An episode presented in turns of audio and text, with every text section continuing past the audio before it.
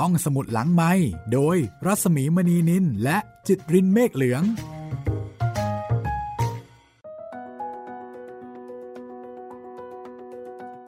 สวัสดีค่ะ ยินดีต้อนรับเข้าสู่ห้องสมุดหลังไม้นะคะ กับความเอ่ยความหลังหรือแจวเจอผีตอนพิเศษค่ะ เป็นตอนที่สองแล้วนะคะ คุณจิตริน ใช่ครับแหมวันนี้เราจะอัดแน่นไปด้วย เรื่องเกี่ยวกับ ดนตรีกับเพลงเท่านั้นเลยครับพี่ ก็เหมือนกับคำโปรยของความเอยความหลัง สง่าอารัมพีค่ะ ซึ่งมีบางคนเขียนมาใน inbox นะคะ บอกว่าสง่าอารัมพีก็คือสงีอารัมพา อันนี้เป็นคำผวนนะคะของลุงแจ๋วเองครับผวนชื่อตัวเอง แล้วก็ดูดีซะด้วยนะ สงีอารัมพาอารัมพา ใช่ ก็อันนี้ถ้าเกิดว่าอยากรู้ว่านักแสดงในยุคสงครามเป็นอย่างไร พี่เต้ยหรือว่าคุณบุรพาอารัมพีนะคะ ก็ได้ให้สัมภาษณ์นะคะ อยู่ในสัมภาษณ์ทั้งสองตอนค่ะ โดยเฉพาะนักแสดงในช่วงที่ละครเวทีเนี่ยโด่งดังในช่วงสงครามค่ะ ลองไปหาฟังดูได้นะคะ สมัยก่อนฟังแม่เล่าให้ฟังนะคะ คือแม่ดิฉันเนี่ย 92 นะ ตอนที่แม่ตาย 92 ก็คือปีนี้ เพราะฉะนั้นคนที่อายุประมาณ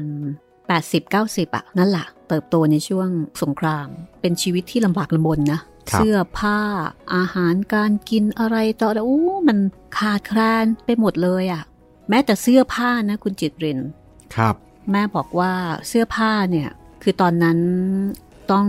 นำเข้ามาจากต่างประเทศ ทีนี้พอมีสงครามโลกใช่ปะ ขนาดโจรนะคะ โจรมาปล้นบ้านนะคะ เสื้อผ้ายังเอาเลยอะ่ะโอ้โห เอาทุกอย่างจริง เสื้อผ้าก็เอาค่ะ เอาหมดเลย นี่คือในช่วงสงครามโลกครั้งที่สองนะคะ โจรเยอะมากๆค่ะครับโดยเฉพาะแถวแถวๆสุพรรณนะคะ เยอะจริง ๆ วันนี้เราจะมาต่อกันที่ของดีในดนตรีค่ะ ใช่คนั่นรับก็คือซอสามสายค่ะ ใช่ซอสามสายนี่ที่โรงเรียนผมเนี่ยมีครบทุกซอเลยครับ แต่ว่า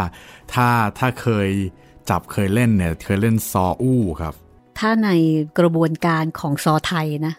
ซอสามสายเนี่ยยากที่สุดอะค่ะ เพราะว่าทั้งสองซอนี้มีมีสองสายเหมือนกัน เคยมีโอกาสได้จับเหมือนกันค่ะ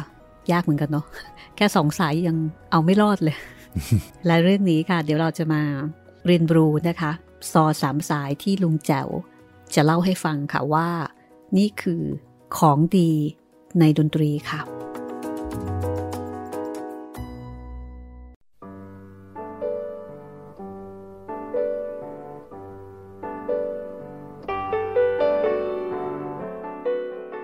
เป็นที่ยอมรับกันอย่างชื่นใจว่า เครื่องดนตรีไทยที่ทำความตื่นตะลึงแก่ชาวโลกนั้น คือซอสามสาย ในอดีต คนไทยเคยไปบรรเลงในพระราชวังกรุงอังกฤษ ต่อหน้าสมเด็จพระนางเจ้าอดีตพระมหากษัตริย์ เรื่องนี้มีจดหมายเหตุอยู่ในหอสมุดแห่งชาติ ส่วนที่อเมริกานั้น สาวชาวทีวีช่องสี่ก็ได้ไปแสดงตามโทรทัศน์ และสมาคมสโมสรหลายแห่งซอสามสายนี้เป็นเครื่องดนตรีที่พระบาทสมเด็จพระพุทธเลิศลาดนภาลัย ทรงโปรดปรานมาก ทรงชำนาญซอสามสายเป็นอย่างยิ่ง เช่นเดียวกับพระบาทสมเด็จพระเจ้าอยู่หัวองค์ปัจจุบันที่ทรงเชี่ยวชาญในปีคาริเนตและแซกโซโฟน ด้วยความชำนาญและรักดนตรี ในหลวงรัชกาลที่สองถึงกับทรงสร้างซอสามสายไว้เป็นคู่พระหัตถ์และมีอยู่คันหนึ่งโปรดพระราชทานนามว่า ซอสายฟ้าฟาด เรื่องนี้มีเรื่องเล่ากัน เรื่องนี้มีเรื่องเล่ากันมาว่า ในเวลาว่าง พระราชกิจตอนกลางคืน พระองค์ท่านมักจะโปรดซอสามสาย ถ้าไม่ร่วมวงกับนักดนตรีคนอื่นๆ ก็มักจะทรงเดี่ยวด้วยพระองค์เอง คืนหนึ่ง ภายหลังที่สีซอสามสายอยู่จนดึก แล้วก็เสด็จเข้าที่พระบรรทม และทรงพระสุบินว่า พระองค์เสด็จพระราชดำเนินไปในสถานที่แห่งหนึ่ง สถานที่แห่งนั้น เป็นรมณี เป็นรมณียสถานอันสวยงาม ไม่มีแห่งใดในโลกนี้เสมือนเหมือน ไม่มีแห่งใดในโลกนี้เสมอเหมือน ขณะนั้น ได้ทอดพระเนตร เห็นดวงจันทร์ลอยเข้ามาใกล้พระองค์ และสาดแสงสว่างไปทั่วบริเวณ ทันใดนั้น ก็พลันได้สลับเสียงดนตรีทิพย์อันไพเราะสนอโสดเป็นที่ยิ่ง พระองค์เสด็จประทับฟังอยู่ครู่ใหญ่ ครั้นแล้ว ดวงจันทร์ก็ค่อยๆลอยเลื่อน ถอยห่างออกไปในท้องฟ้า ทั้งสำเนียงดนตรีทิพย์ก็ค่อยๆ ห่างจนเสียงหมดหาย ภาพงามจางไป เสียงไพเราะห่างไปจนเงียบสนิท พระองค์ก็เสด็จตื่นพระบรรทม เมื่อเสด็จตื่นแล้ว เสียงดนตรีในพระสุบินยังคงกังวานอยู่ในพระโสด จึงโปรดให้ตามหาเจ้าพนักงานดนตรีเข้ามาต่อเพลงนั้นไว้ แล้วพระราชทานชื่อว่า เพลงบุหลันลอยเลื่อน หรือบุหลันลอยฟ้า บางครูก็เรียกว่า เพลงสรรเสริญพระจันทร์ ส่วนที่รู้จักกันโดยทั่วไป ในหมู่นักดนตรีไทยทั้งหลาย เรียกกันว่า เพลงทรงพระสุบิน แล้วก็เลยใช้เป็นเพลงสรรเสริญพระบารมีมาแล้วในสมัยหนึ่ง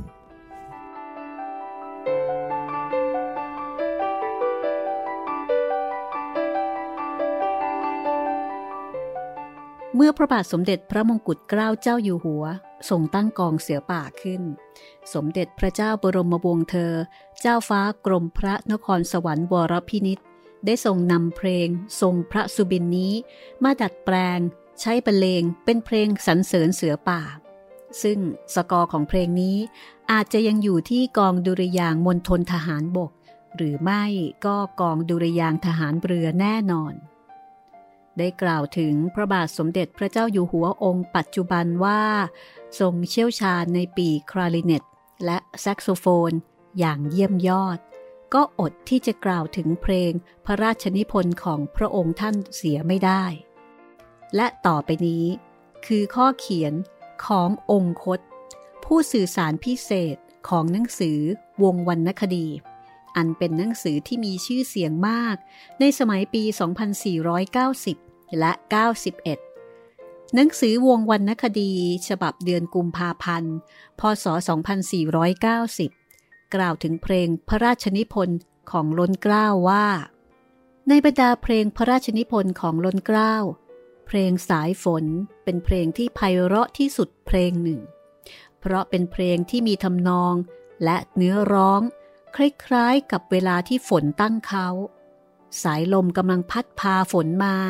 และฝนก็เริ่มตกเป็นสายพรายพริ้วทิวทุ่ง ฟังแล้วเคลิบเคลิบไปตามเพลง และด้วยความสนใจในเพลงนี้ เป็นเหตุให้อดที่จะเข้าเฝ้าทูลละอองธุลีพระบาทเสียมิได้ เมื่อได้เข้าเฝ้า และมีโอกาส จึงกราบบังคมทูลถามถึงเพลงต่างๆ ที่ทรงพระราชนิพนธ์ล้นเกล้าก็ทรงพระกรุณาโปรดเกล้าเล่าพระราชทานตั้งแต่เริ่มทรงพระราชนิพนธ์มาจนบัดนี้ ทั้งนี้นับว่าเป็นพระมหากรุณาธิคุณอย่างยิ่ง เรื่องที่ทรงเล่าพระราชทานนั้น มีใจความว่า เมื่อเสด็จนิวัต สู่พระมหานครครั้งที่แล้ว ก่อนเสวยราช ท่านจักรพันธ์ทรงกราบบังคมทูลว่า ทรงเล่นดนตรีเช่นนี้ ไม่อยากจะทรงนิพนธ์เพลงบ้างหรือล้นเกล้าวก็มิได้ตรัสว่ากระไร ต่อมาภายหลังจึงได้ทรงทดลองดูเป็นครั้งแรก และทรงนิพนธ์เพลงบลูส์ แต่ยังไม่พอพระราชหฤทัยจริง ๆ เพลงแรกนั้นคือเพลงแสงเทียน ส่งนิพนธ์ราวเดือนมีนาคม 2498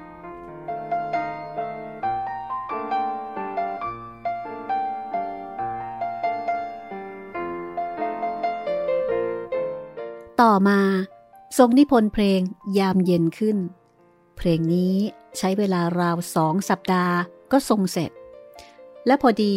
พบท่านจักรพันธ์ที่งานอาสากาชาติ จึงทรงนัดให้ไปเฝ้าในวันรุ่งขึ้น และท่านจักรพันธ์ก็ทรงนิพนธ์เนื้อเพลงยามเย็นขึ้นเสร็จในวันเข้าเฝ้านั้นเอง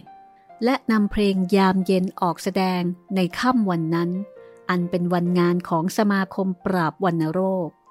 ครั้นในเดือนพฤษภาคม ได้ส่งเพลง สายฝนขึ้น เพลงนี้ส่งนิพนธ์ได้รวดเร็ว คือเสร็จเรียบร้อยในวันเดียว เพราะได้ส่งคิดค้นเพลงได้ในตอนค่ำของวันก่อนแล้ว เพลงสายฝนนี้เดิมมีแฟลตเดียว แต่ล้นเกล้าในพระบรมโกศตรัสว่า เพลงนี้มีแฟลตเดียว ไม่สู้จะไพเราะนัก จึงทรงเติมลงไปเป็นสี่แฟลต เพลงนี้ออกแสดงครั้งแรก ในงานของสมาคมส่งเสริมการเลี้ยงไก่สำหรับเพลงใกล้รุ่ง มีรสชาติคล้ายๆกับเพลงไทยหน่อย บรรเลงครั้งแรก ในวิทยุกระจายเสียง ต่อจากนั้นก็เสด็จพระราชดำเนินกลับสู่สวิส และไม่ได้ทรงนิพนธ์อีกเลย จนกระทั่งสองสาเดือนมานี้ ทรงส่งทำนองเพลงบลูส์สองเพลง และวอลส์เพลงหนึ่ง ไปให้ท่านจักรพันธ์แต่สามเพลงนี้ยังไม่ทรงพอพระหฤทัยจริง ๆ เมื่อท่านจักรพันธ์เสด็จมาราชการพิเศษที่สวิสคราวนี้ จึงเลือกเพลงบลูส์เพลงหนึ่งทำนองเป็นเพลง Hungry Men's Blue และอีกเพลงหนึ่งทำนอง Frog Throat ให้ชื่อว่า Never Mind the Hungry Man's Blue ทั้งสองเพลงนี้ ท่านจักรพันธ์ทรงเนื้อร้อง และได้ทรงร้องในวันเฉลิมพระชนมพรรษา ล้นเกล้าตรัสว่า ทั้งสองเพลงนี้ ทรงแต่งขึ้นสำหรับวันเฉลิมเท่านั้น และทรงคาดว่า จะเปลี่ยนเป็นเพลงใหม่ และคงจะออกบรรเลงได้ในไม่ช้า เวลานี้กำลังทรงพระราชนิพนธ์เพลงใหม่อีกเพลงหนึ่งทำนองแปลกดี และตรัสว่า คงจะเสร็จในเร็ววันนี้ ส่วนเพลงแสงเทียนที่ยังไม่ออกแสดง แม้จะเพราะทำนองและเนื้อร้อง แต่ก็ยังไม่ถูก พระราชหฤทัยพอ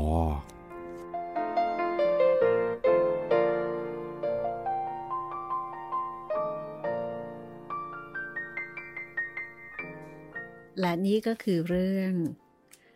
ของดีในดนตรีนะคะ นอกจากซอสามสายแล้วลุงแจ๋วก็ได้เล่าถึงที่มาเบื้องหลังนะคะ จากทั้งประสบการณ์ของลุงแจ๋วเองด้วยนะคะ ท่านจักรพันธ์ในที่นี้ก็คือ พระเจ้าวรวงเธอ พระองค์เจ้าจักรพันธ์เพนซิริค่ะ หรือท่านมีพระนามเดิมว่าหม่อมเจ้าจักรพันธ์เพนซิริจักรพันธ์นะคะ แล้วคนโดยทั่วไป โดยเฉพาะอย่างยิ่งในแวดวงเพลงนะคะ ก็มักจะเรียกท่านว่าท่านจักรนะคะ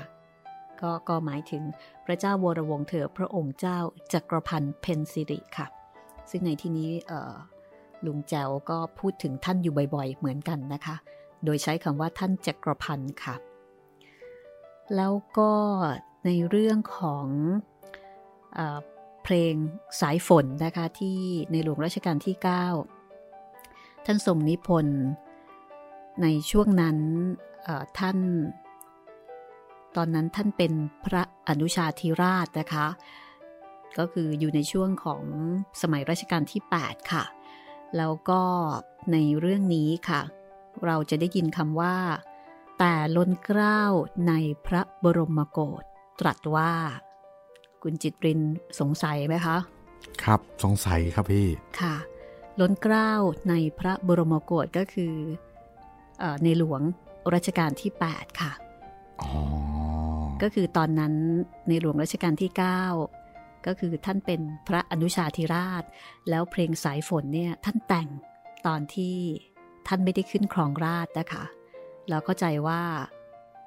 ในหลวงรัชกาลที่8นะคะท่านก็คงจะให้คอมเมนต์นะคะแล้วท่านก็บอกว่าเนี่ยเพลงนี้มีแฟลตเดียว ไม่สู้จะไพเราะนัก และหลังจากนั้นในหลวงรัชกาลที่ 9 ท่านก็เลยเติมไปเป็น4แฟลตค่ะ เราก็เลยกลายมาเป็นเพลงสายฝนที่ไพเราะมากนะคะ ซึ่งหลายคนก็คงได้ฟังอยู่บ่อยๆค่ะ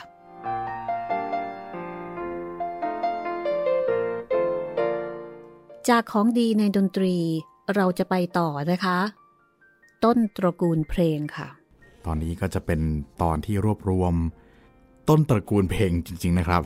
บอกที่มาของเพลงสำคัญสำคัญของประเทศเราเนี่ยไว้ ครบทีเดียว คือเป็นเพลงที่เรารู้จักอะใช่ใช่ไหมอยู่ในแบบอยู่ในงาน อยู่ในโอกาสสำคัญต่างๆ อันนี้ล่ะค่ะ คืออะไรก็ตามนะคะ ที่ที่เราเจอบ่อยๆอะบางทีเราอาจจะไม่ค่อยรู้ เลยไม่ค่อยแบบรู้ลึกซึ้งในเพลงนั้นนะคะ ในเรื่องนี้ก็มีพูดถึงหลายเพลงเหมือนกันค่ะ เดี๋ยวให้ลุงแจ๋วเล่าให้ฟังกันเลยก็แล้วกันนะคะ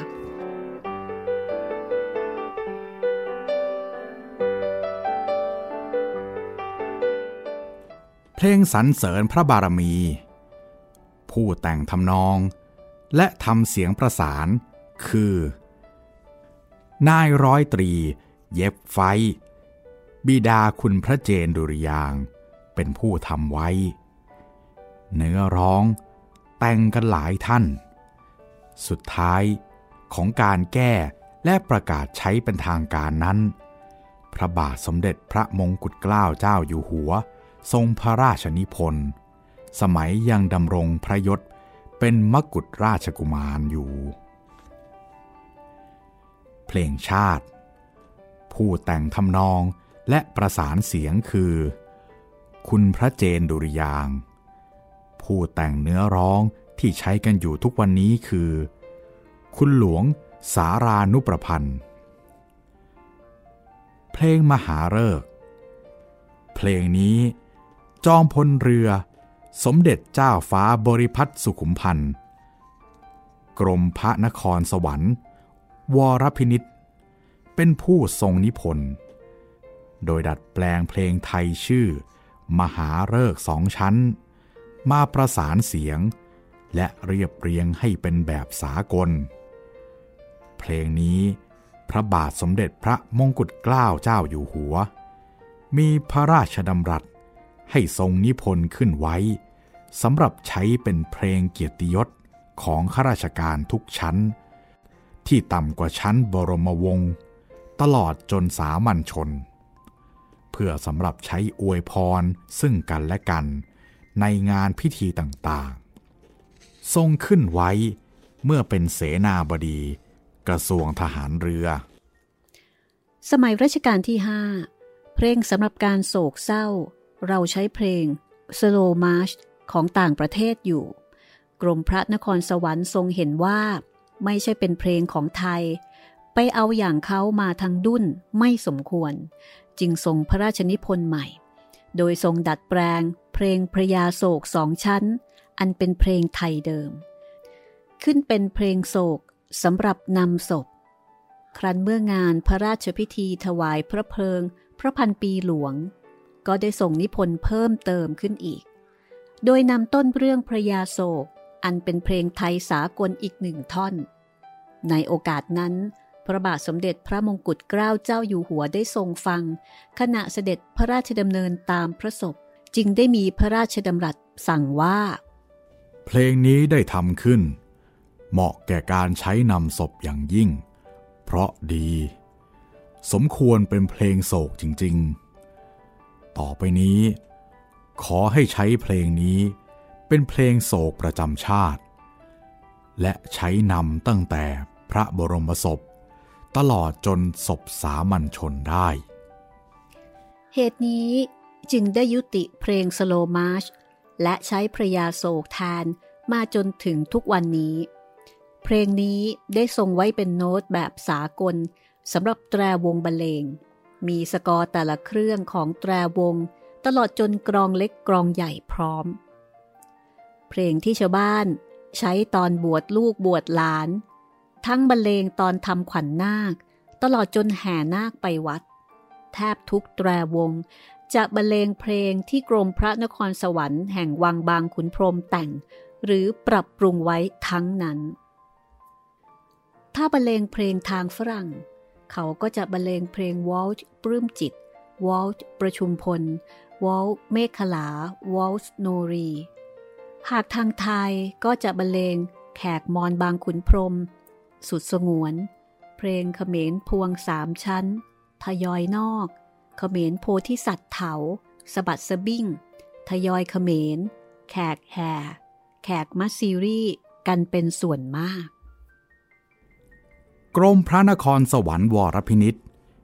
มิเพียงทำคุณประโยชน์ให้แก่กองทัพเรือ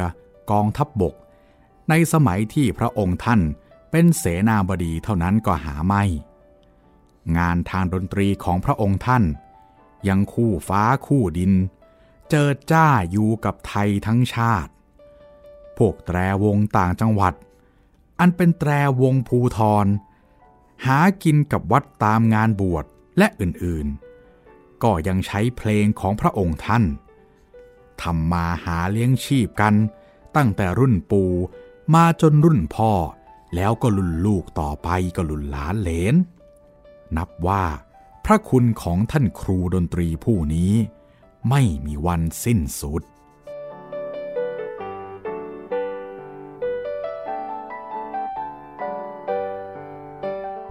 และนี่ก็คือ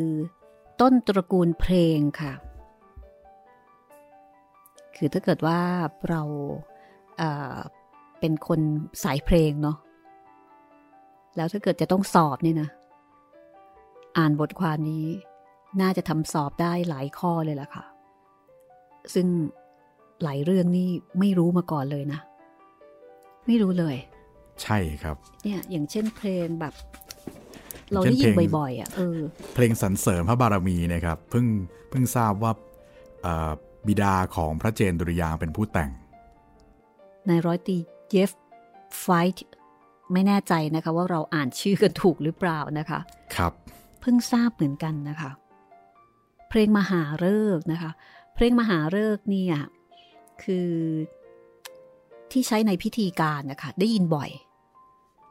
แต่เราก็ไม่ทราบนะคะแล้วก็ยังมีเพลงสำหรับแตรวงบรรเลงอะเพลงที่ใช้ตอนบวชลูกบวชหลานอะครับก็ไม่ทราบเหมือนกัน โอ้ค่ะ หลายเรื่องเลยนะคะกรมพระนครสวรรค์วรพินิษค่ะ คือท่าน ท่านเป็นทหารนะ ประมาณว่าท่านเป็นคือภาพลักษณ์ของท่านน่ะภาพพจน์ของท่านภาพจำอะคือจะนึกว่าท่านเป็นทหารนะครับ แต่ปรากฏว่าในอีกด้านหนึ่งอะอ๋อมีด้านนี้ด้วย เป็นศิลปินด้วย ท่านมีความสามารถในเรื่องของการแต่งเพลง แล้วก็งานของท่านก็ยังคงอยู่จนถึงปัจจุบัน แต่เราอาจจะไม่รู้มาก่อนนะคะ ครับ เนี่ยค่ะได้อ่านของลุงแจ๋วเนี่ยแหละค่ะ คือไม่ใช่เฉพาะเรื่องผีเท่านั้นนะเเรื่องต่อไปของเราเกี่ยวกับเพลงแล้วก็เกี่ยวกับทหารเหมือนกันใช่ไหมครับพี่ แต่รู้สึกว่าคราวนี้นะคะ จะเกี่ยวกับทหารเรือค่ะ ครับผม ก็เริ่มต้นด้วยเพลงดอกประดู่นะคะ เพลงนี้ไม่รู้ว่า มีใครคุ้นๆบ้างหรือเปล่า แต่เราอะไม่คุ้น คือถ้าเกิดว่าไม่ได้เป็นทหารเรือมาก่อนนี่นะ แน่นอนค่ะ น่าจะคุ้น เดี๋ยวให้คุณจิตรินพูดถึงเนื้อร้องให้ฟังกันละกันนะคะว่า เพลงดอกประดู่เนี่ย มีเนื้อเพลงว่าอย่างไรค่ะ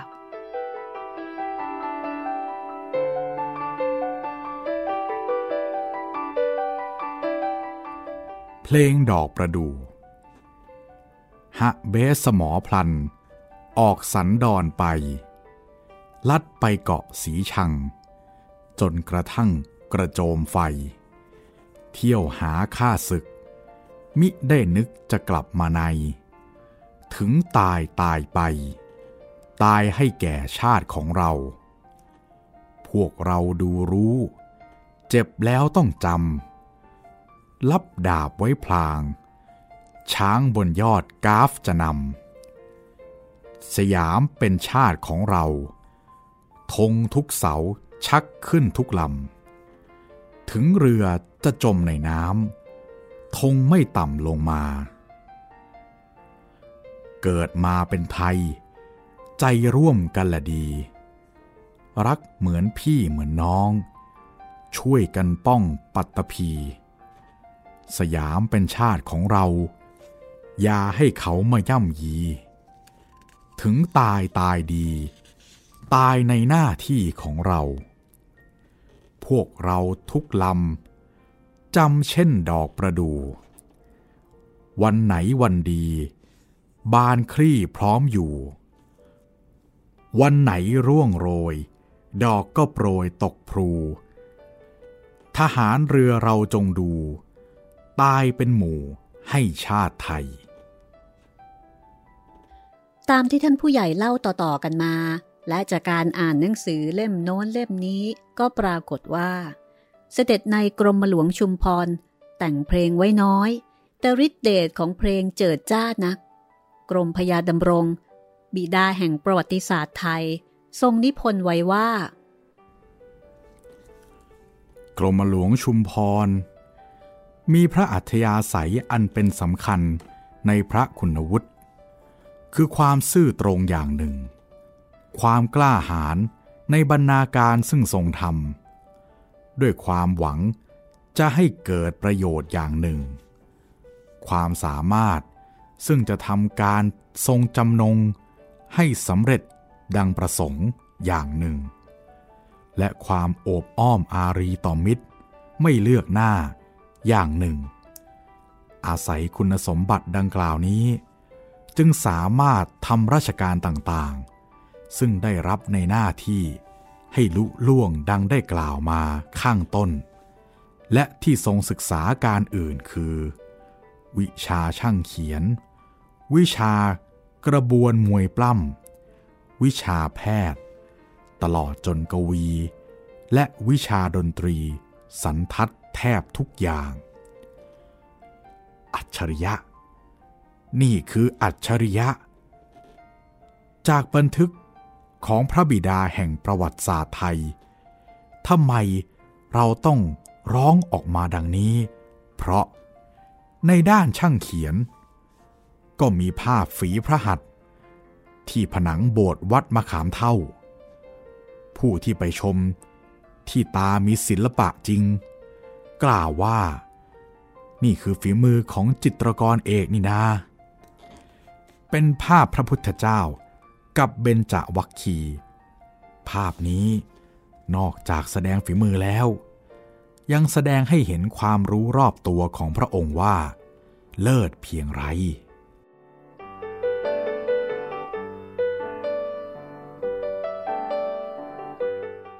ในด้านวิชามวยปล้ำ พระองค์เรียนมาจากโรงเรียนในเรือที่อังกฤษแน่ แต่ส่วนกระบี่กระบองนั้น เคยเรียนแต่เล็กๆ เพราะพระบรมชนกนาถทรงให้เรียนคู่กับกรมพระกำแพงเพชรอัครโยธิน เป็นยอดกระบี่กระบองชั้นจิ๋วสมัยโน้นทีเดียว ส่วนในด้านการแพทย์ เขาว่าตำราแพทย์ของพระองค์ ยังอยู่ที่ศาลเจ้ากรมหลวงชุมพรส่งให้ใครๆ เรียกว่า หมอพร หมอแผนโบราณธรรมดานี่แหละทว่า รักษาโรคฝีในท้อง หรือวันโรคให้หายได้ เช่นเดียวกับโรงพยาบาลปอดปัจจุบัน รักษาไม่เอาเงินเสียด้วย หมอตำแยก็เคยเป็น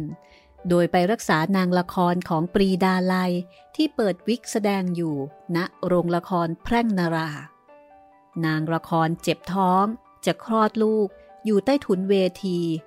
ดึกแล้ว มีคนไปตามหมอพร หมอพรก็หิ้วล่วมยามา ไว้หนวดเฟิร์ม เดินอาดอาด บุกเข้าไปช่วยคนท้องทันที แล้วก็ทันทีเหมือนกัน ที่ละครหญิงของปรีดาลัยคนนั้นก็คลอดบุตรชาย อ้วนจำมั่มโตวันโตคืน เพราะยาของหมอพรที่ให้ไว้กิน พูดถึงยาพระองค์ท่าน มีอยู่ขนาดหนึ่งที่ชีปากขาวมาบอกให้ ที่พระตำหนักดำว่ากันว่า เป็นยาอายุวัฒนะ ชีปะขาวบอกไว้เป็นปริศนาว่า 1. ยกขึ้นกาบินหนี 2. แหวกม่านธรณี 3. หนีสงสาร 4. ไปนิพพานไม่กลับ หมอพร ฟังแล้วคิดอยู่นาน ก็ตีความหมายออกมาว่า 1. โคกระสุน 2. แห้วหัวหมู 3. ขมิ้นอ่อน 4. ผักเสี้ยนผี หนักอย่างละหนึ่งบาทตำด้วยกันให้ละเอียด ตากแห้ง แล้วผสมกับน้ำผึ้งปั้นเป็นลูกกรอน เท่าเม็ดพุทราเอาไว้กินก่อนนอนคืนละสองเม็ดอายุจะยืนอย่างบอกไม่ถูก สำหรับวิชาดนตรี ว่ากันว่า พระองค์สามารถจะทรง ซอ ขิม และจะเข้ได้อย่างวิเศษ ยามว่างราชการก็มักจะเสวยน้ำจันทร์แล้วก็ทรงดนตรีกับผู้สนิทสนม ภายในวังของพระองค์ท่าน เคยฝึกหัดขับเสภากับพระแสงทองฟ้า แล้วขับได้เก่ง ขับถวายหน้าพระที่นั่ง พระบรมชนก รัชกาลที่ห้ามาแล้ว แล้วยังพาหม่อมของพระองค์ ไปช่วยขับเสภา ให้คณะปรีดาลัยที่แพร่งนาลา ในเรื่องขุนช้างขุนแผน คนดูติดอกติดใจไปตามๆกัน แต่ยามกินนอนกับทหารเรือ ซึ่งเล่ากันว่า ปีหนึ่ง พระองค์ท่านใช้เวลาสอนนักเรียน และอยู่กับเรือในทะเลถึง 9 เดือน เหลือเวลาอีกสามเดือนเท่านั้น ถึงจะมีเวลาเป็นส่วนพระองค์ได้ ใน 9 เดือนนี้แหละ เพลงต่างๆสำหรับทหารเรือจึงเกิดขึ้น อาทิเช่น เพลงเกิดเป็นชายนี้ เกิดเป็นชาย หมายมาดชาติทหาร ราชการ อย่าได้นายเอาตัวหนี หนักไหนช่วยนั่นให้ทันที เอาความดีไว้แก่เทพยา อันความดีทำไว้ไม่หายสูญคงเพิ่มพูนอำนาจ วาสนา ถึงตัวตายชื่อกระเดืองเฟื่องโลกา ญาติวง พงษา ยังอาวร เกิดเป็นชาย ใช้ชาญชำนาญทั่ว เอาใจตัวตรวจกับบังคับสอน เป็นผู้น้อย ค่อยก้มประนมก่อนเหนื่อยไปก่อน คงสบายเมื่อปลายมือ อันวิชาใดในพื้นภูมิประเทศ ไม่วิเศษ โด่งดังเหมือนหนังสือ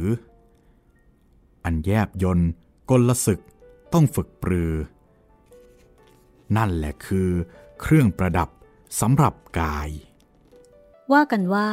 เจ้าพ่อกรมหลวงชุมพรได้ผลิตมอตโต้และเพลงไว้มากมายด้วยกัน และพอพระไทยที่จะประทับฟังทหารราชนาวีกลุ่มใหญ่ร้องเพลงให้พระองค์ฟังทุกราตรี เพลงต่อไปนี้ เป็นเพลงให้สุข แก่เจ้าพ่อกรมหลวงชุมพรมาก เกิดมาทั้งที มันจะดีอยู่แต่เมื่อเป็น อีกสามร้อยปี ก็ไม่มีใครเขาจะเห็น ใครเขาจะนึก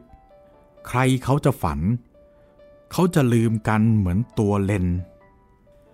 นานไปเขาก็ลืม ใครหรือจะยืมชีวิตให้เป็น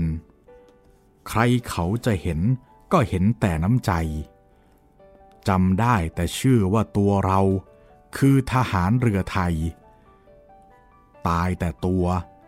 ชื่อยังฟุ้ง ทั่วทั้งกรุงไม่ลืมได้ ทั้งเซาทั้งเวส ทั้งนอททั้งอีส จะคิดถึงตัวเราใหญ่ จะต้องตายทุกคนไป ส่วนตัวเราตายไว้ยืนแต่ชื่อ ให้โลกทั้งหลายเขาลือ ว่าตัวเราคือ ทหารเรือไทย เกิดมาทั้งที มันจะดีอยู่แต่ทุกภัย วันนี้เคราะดี รุ่งขึ้นพรุ่งนี้จะเป็นอย่างไร ดีเคยพบ ชั่วเคยเห็น จนเคยเป็น มีเคยได้ อนาคตเราไม่รู้ ถึงไม่รู้ก็ต้องเดินไป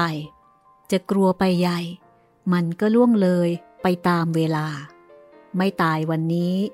มันคงไปซีเอาวันข้างหน้า วันนี้ยอ พรุ่งนี้ด่า ไม่ใช่ขี้ข้าปากของใคร ทั้งเซาท์ทั้งเวส ทั้งนอร์ททั้งอีสต์จะคิดถึงตัวเราใหญ่ จะต้องตายทุกคนไป ส่วนตัวเราตายไว้ยืน ไว้ยืนแต่ชื่อ ให้โลกทั้งหลายเขาลือ ว่าตัวเราคือ ทหารเรือไทย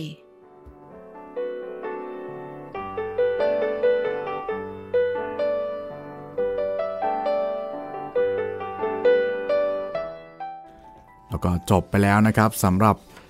ตอนที่ชื่อว่าเพลงอมตะครับผม ก็พูดถึงเพลงโอ้หลายเพลงเลยนะครับในในเรื่อง มีทั้งเพลงดอกประดูเพลง โอ้เกี่ยวกับทหารเรือทั้งนั้นครับ เราจะไปต่อนะคะ ที่เรื่องสุดท้ายค่ะ และเพลงนี้รับรองเลยนะคะ ไม่มีใครที่ไม่รู้จัก ในเรื่องนี้ชื่อว่า โอละหนอ ขึ้นมาแบบนี้หลายคนนี่น่าจะต่อคำต่อไปได้เลยนะครับ น่าจะอ๋อจริง ๆ นั่นแหละ เพลงนี้ที่ลุงแจ๋วเล่าให้เราฟังนะคะ เป็นเกร็ดเล็กเกร็ดน้อย แล้วก็เป็น ส่วนสำคัญด้วยของการแต่งเพลงนี้ขึ้นมา นั่นก็คืออผู้แต่งพระองค์เจ้าชายเพนพัฒพงศ์นะคะ นี่คือคนที่แต่งเพลงลาวดวงเดือนค่ะ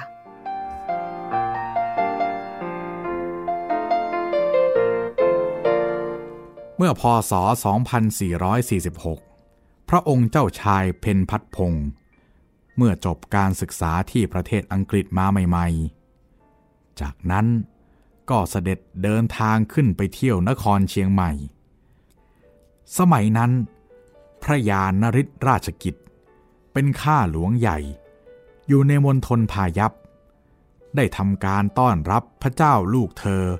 พระองค์เจ้าชายเพนพัฒพงศ์อย่างสมพระเกียรติ โดยเจ้าหลวง อินทะ วโรรสสุริวงศ์เจ้าผู้ครองนครเชียงใหม่ ได้จัดการต้อนรับด้วยการรับประทานอาหารในซุ้ม และมีการแสดงละครให้ชมในงานนี้ ในงานนี้ พ่อเจ้าอินทวโรรสกับเจ้าแม่ทิพเนตร ได้เชิญชวนเจ้าพี่เจ้าน้อง มารับเสด็จและทำการต้อนรับ ซึ่งครั้งนั้น เจ้าราชสัมพันธวงศ์ธรรมลังกา กับเจ้าหญิงคำย่น พร้อมด้วยธิดาคนโต ซึ่งมีนามว่า เจ้าหญิงชมชื่น อายุย่างเข้า 16 ปี ได้มาร่วมงานนี้ด้วย กล่าวกันว่า เจ้าหญิงชมชื่นนี้ มีผิวพรรณพุทธพองนวลใหญ่ใบหน้าอิ่มเอิบ มีเลือดฝาด ขึ้นบนใบหน้าทำให้แก้มสีชมพู เพราะผิวเธอ ขาวดุดงาช้างอยู่แล้ว พระองค์เจ้าเพนพัฒพงศ์เจ้าชายหนุ่มอายุ 21 ปี เกิดสนพระไทยในดรุณีแน่งน้อยอายุ 16 ปีนี้มาก กล่าวกันว่า พระองค์ถึงกับทรงตะลึง แบบชายหนุ่มพบรักครั้งแรกนั่นแหละ งานคืนนั้น สิ้นสุดด้วยบรรยากาศละเมียดละไมไปด้วยความรัก จึงในวันต่อมาพระยานริศราชกิจ ข้าหลวงในมณฑลพายัพเป็นผู้นำพระองค์ไปเยี่ยมเจ้าราชสัมพันธวงศ์ถึงคุ้มหน้าวัดบ้านปิ่ง ซึ่งปัจจุบันคือบ้านใบเมี่ยงที่ฝรั่งเช่าสอนศาสนาคริสเตียน เจ้าหญิงชมชื่นได้มีโอกาสต้อนรับ พระเจ้าลูกยาเธอของพระบาทสมเด็จพระจุลจอมเกล้าเจ้าอยู่หัว นักเรียนนอกผู้สำเร็จการศึกษาจากอังกฤษหลายครั้งหลายหน นานวันเข้า พระองค์ชายก็ให้ข้าหลวงใหญ่มนทนพายัพเป็นเท่าแก่ เจรจาสู่ขอเจ้าหญิงชมชื่นให้เป็นหม่อมของพระองค์ชาย แต่ได้รับการทัดทานจากเจ้าราชสัมพันธวงศ์ โดยขอให้เจ้าหญิงชมชื่นอายุ 18 ปีเสียก่อน และตามขนบธรรมเนียมของประเพณีนั้น พระเจ้าลูกเธอพระองค์ใดจะทำการเสกสมรส ก็จะต้องได้รับพระบรมราชานุญาตเสียก่อน เพื่อได้รับเป็นสะพ้ยหลวง หากถวายเจ้าหญิงชมชื่นให้ตอนนี้ เจ้าหญิงก็จะตกอยู่ในฐานะนางบำเรอเท่านั้น ถ้าพระองค์ชายทรงเบื่อหน่ายทอดทิ้งแล้ว จะเอาอะไรเป็นประกัน เท่าแก่ข้าหลวงใหญ่จำนวนต่อเหตุผลของเจ้าราชสัมพันธวงศ์นำความผิดหวังกราบมาทูลให้พระองค์ชายทรงทราบ เมื่อผิดหวังก็ต้องเสด็จกลับกรุงเทพ ถึงกรุงเทพ เรื่องจะสู่ขอเจ้าหญิงเมืองเหนือ ได้รับการทัดทานอย่างหนักหน่วง หมดหวังโดยทุกประการ คราใด สายลมเหนือพัดมาจากเชียงใหม่ พระองค์ชายของเราก็ระทดใจยิ่งขึ้น เศร้ามาขึ้นคราใด พระองค์ชายเพนพัดพงศ์ก็เสด็จไปฟังดนตรีตามวังต่างๆ โดยเฉพาะกรมพระนครสวรรค์ พระองค์ทรงไปบ่อยที่สุด ด้วยว่าที่นี่คือหลักของดนตรีไทย อันมีชื่อเสียงที่สุด ในกรุงรัตนโกสินทร์ทรงสดับดนตรี ทรงร่วมดนตรีคราใด พระองค์จะโปรดเพลง ตับลาวเจริญสีเป็นพิเศษ เพราะเป็นเพลงที่นอกจากจะมีความไพเราะอ่อนหวานแล้ว บทร้องที่ว่า อายุเยาวเรศรุ่นเจริญสีพระเพื่อนพี่แพงน้องสองสมอน งามทรง งามองค์อ่อนซ้อน ดังอับสรหยาดฟ้าลงมาเอ่ยทำให้พระองค์รำลึกถึงโฉมอันพิลาศของเจ้าหญิงชมชื่นอีกด้วย พระองค์จึงระบายความรักความอาลัยของพระองค์ลงในพระนิพนธ์บทร้อง ลาวดวงเดือน เพลงที่มีความไพเราะอ่อนหวาน ซึ่งพระองค์โปรดนักโปรดหนา ดังนี้ โอ้ละหนอ ดวงเดือนเอ่ยพี่มาเว้า รักเจ้าสาวคำดวง โอดึกแล้วหนอ พี่ขอลาล่วง อกพี่เป็นห่วง เพราะรักเจ้าดวงเดือนเอ่ยขอลาแล้ว เจ้าแก้วโกสุม พี่นี่ฮักเจ้าแด้ แม่ขวัญตาเรียม จะหาไหนมาเทียม โอ้เจ้าดวงเดือนเอ่ยหอมกลิ่นเกสร เกสรดอกไม้ หอมกลิ่นไทย คล้ายกลิ่นแม่สูเรียมเอ่ย หอมกลิ่นกรุ่นครัน หอมนั้นไม่พรันประเหย โอ้โอ้สามเชย เรารักกันหนอ นี่เอง เป็นเครื่องผ่อนคลายอารมณ์เศร้าของพระองค์ เป็นอนุสรเตือนให้พระองค์ ระลึกถึงโฉมของเจ้าหญิง ความรัก ความหลัง คราใดที่ทรงระลึกถึงเจ้าหญิงชมชื่น พระองค์ทรงใช้ดนตรีเป็นเครื่องปลอบหทัย ไม่ทรงดนตรีเอง ก็ให้มหาดเล็กข้าหลวงเล่นให้ฟัง ด้วยเพลงเจริญสีและลาวดวงเดือน ซึ่งขาดไม่ได้ในตลอดชีวิตของพระองค์ท่าน เพลงลาวดวงเดือนนี้ ต่อมา ครูอาจารย์ไทยได้แต่งเนื้อร้องเที่ยวกลับขึ้นอีก ก็เลยถือโอกาสนำลงไว้สำหรับแฟนๆ จะได้เอาไว้ร้องเล่นยามสบายใจ โอ้ละหนอ ดวงเดือนเอ่ยพี่นิรักแสนรักดังดวงใจ โอ้เป็นกรรม ต้องจำจากไป อกพี่อาลัย เจ้าดวงเดือนเอ่ย เห็นเดือนแรม เริดปรางเวหา เบิ่งดูฟ้าเล่าหนอ เห็นมืดมนจะทนทุกข์ ทุกทนจะขาดใจเอ่ย เสียงไก่ขันขาน เสียงหวานเจ้ยเจ้า มันหวานสุดแล้ว หวานแจ้วเจ้ยเอ่ย ถึงจะหวานสนอหวานเพราะกระไรเลย บ่แม้น สามเชย เล่านอ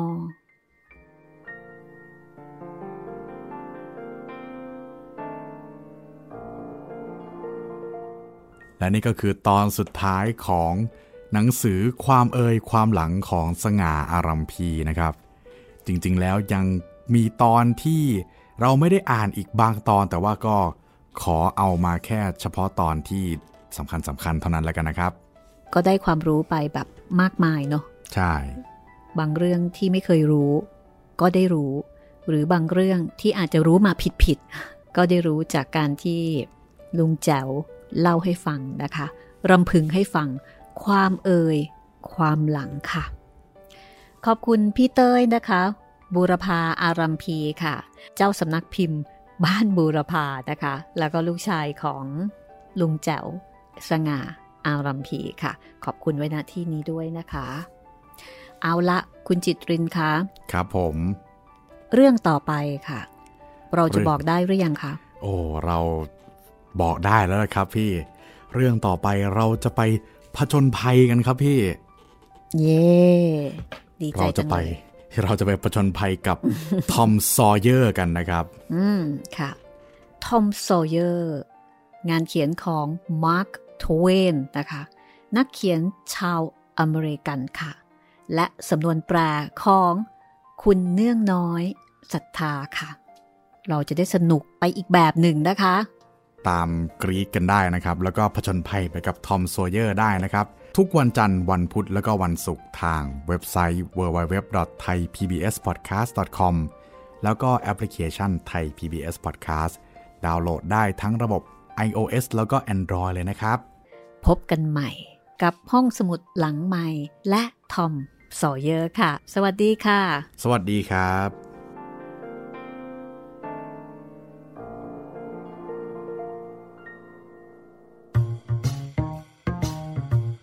ห้องสมุดหลังไมค์โดยรัศมีมณีนินและจิตรินเมฆเหลือง